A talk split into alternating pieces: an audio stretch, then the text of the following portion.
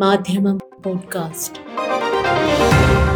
Editorial രണ്ടായിരത്തി ഇരുപത്തിരണ്ട് ജനുവരി ഇരുപത് വ്യാഴം. തെരഞ്ഞെടുപ്പ് രാഷ്ട്രീയത്തിൽ ഭൂരിപക്ഷ പിന്തുണ ഉറപ്പാക്കാൻ ഒരു ഇടതുപക്ഷ പാർട്ടിയിൽ നിന്ന് പ്രതീക്ഷിക്കാനാവാത്ത വർഗീയ കാർഡുകളാണ് കേരളത്തിൽ സി പി എം പലപ്പോഴും പുറത്തെടുക്കുന്നത്. തെരഞ്ഞെടുപ്പ് വിജയത്തിന് പാർട്ടി പുറത്തെടുക്കുന്ന ഇത്തരം കാർഡുകൾ കേരളീയ സമൂഹത്തിലുണ്ടാക്കുന്ന അപരിഹാര്യമായ വിടവുകളെക്കുറിച്ചുള്ള ആശങ്ക പങ്കുവെക്കുകയാണ് ഇന്നത്തെ എഡിറ്റോറിയൽ. വർഗീയത വിളമ്പാൻ എന്തിനാണ് ഒരു ഇടതുപക്ഷ പാർട്ടി? ഹസൻ കുഞ്ഞാലിക്കുട്ടി അമീർ സഖ്യമാണ് കേരളത്തെ നയിക്കാൻ പോകുന്നത് എന്നായിരുന്നു കഴിഞ്ഞ പഞ്ചായത്ത് തെരഞ്ഞെടുപ്പ് പ്രചാരണ വേളയിൽ C P M secretary Kodiyeri Balakrishnan ഇറക്കിയ കാർഡ്. അതായത് യു ഡി എഫ് എന്നു പറഞ്ഞാൽ വെറുമൊരു മുസ്ലിം ഏർപ്പാടാണ് എന്ന സന്ദേശം സന്ദേഹിച്ചു നിൽക്കുന്ന ഹിന്ദു ക്രൈസ്തവ വിഭാഗങ്ങളിലെത്തിച്ച് മുസ്ലിം വിരുദ്ധ ധ്രുവീകരണം സൃഷ്ടിച്ച് വോട്ടുകൾ സമാഹരിക്കുക എന്ന തന്ത്രം. ആ തന്ത്രം വിജയിച്ചു. ഒരു ഇടതുപക്ഷ പ്രസ്ഥാനം ഇങ്ങനെയൊക്കെ ചെയ്യുമോ എന്ന് അത്ഭുതപ്പെടുന്നതിൽ വലിയ കാര്യമൊന്നുമില്ല. എൺപതുകൾക്കു ശേഷം ഏതാണ്ട് എല്ലാ തെരഞ്ഞെടുപ്പുകളിലും സി പി എം ഈ തന്ത്രം പയറ്റിയിട്ടുണ്ട്. ആയിരത്തി തൊള്ളായിരത്തി എൺപത്തിയഞ്ചിലെ ശരിയാത്ത് വിവാദത്തെ തുടർന്നാണ് സി പി എം മുസ്ലിം വിരുദ്ധത തങ്ങളുടെ മുഖ്യ അജണ്ടകളിൽ ഒന്നായി സ്വീകരിക്കുന്നത്.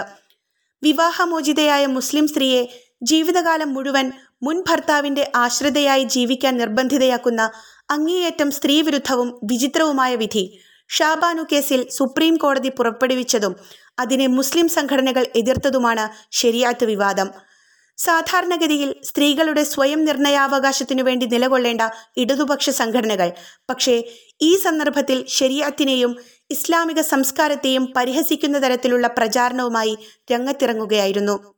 ആയിരത്തി തൊള്ളായിരത്തി എൺപത്തിയേഴിലെ തെരഞ്ഞെടുപ്പിൽ വർഗീയവാദികളില്ലാത്ത ശുദ്ധ മതേതര മുന്നണിയാണ് തങ്ങളുടേത് എന്നതായിരുന്നു ഇ എം എസിന്റെ അവകാശവാദം.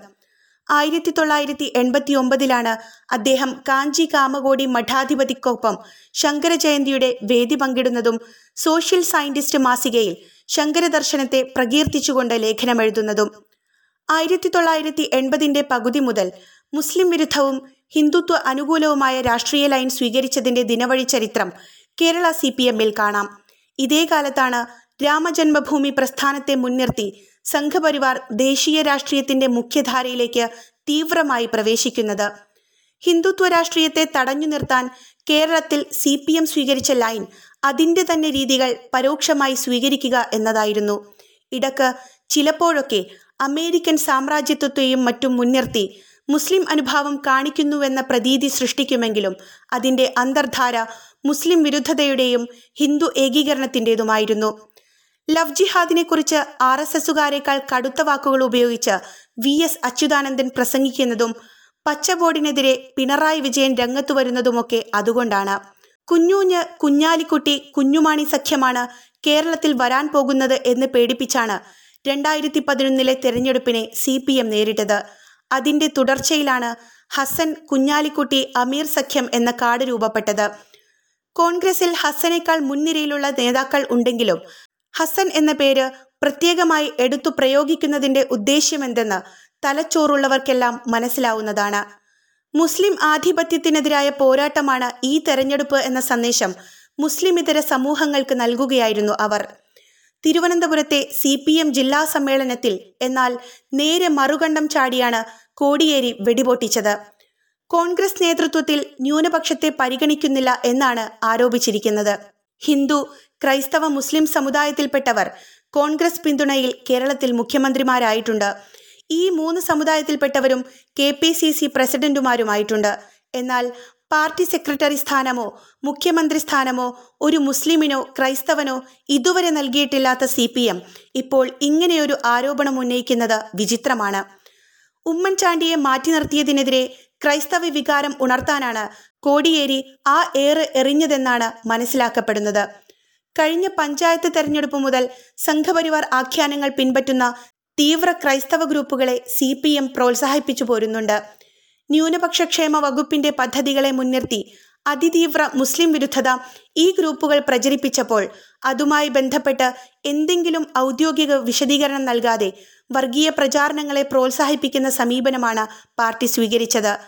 നേരത്തെയുള്ള ഹിന്ദു ഏകീകരണം എന്ന അജണ്ടയിൽ നിന്ന് മാറി ഹിന്ദു ക്രൈസ്തവ ഏകീകരണം എന്ന നിലപാടിലേക്ക് സി പി എം ചുവടുമാറ്റിയതിന്റെ ഭാഗമായിരുന്നു അത്.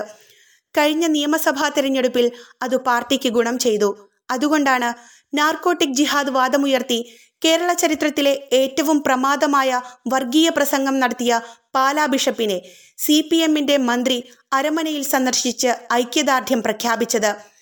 കേരളത്തിലെ അധികാരം സി പി എമ്മിന്റെ നിലനിൽപ്പുമായി തന്നെ ബന്ധപ്പെട്ട അതിനിർണായകമായ കാര്യമാണ്. അത് നിലനിർത്തുന്നതിലും കേരളത്തിലെ സ്വാധീനം നഷ്ടപ്പെടാതെ നോക്കുന്നതിലും കുറ്റം പറയാൻ പറ്റില്ല. പക്ഷേ അതിന്റെ പേരിൽ നമ്മുടെ സാമൂഹിക മനസ്സിൽ വർഗീയതയുടെ വിഷപ്പുക പരത്തുന്നത് കുറ്റകൃത്യമാണ്. ഈ ജനതയോട് ചെയ്യുന്ന ക്രൂരതയാണ്. അത് കേരള സമൂഹത്തെ തകർക്കും.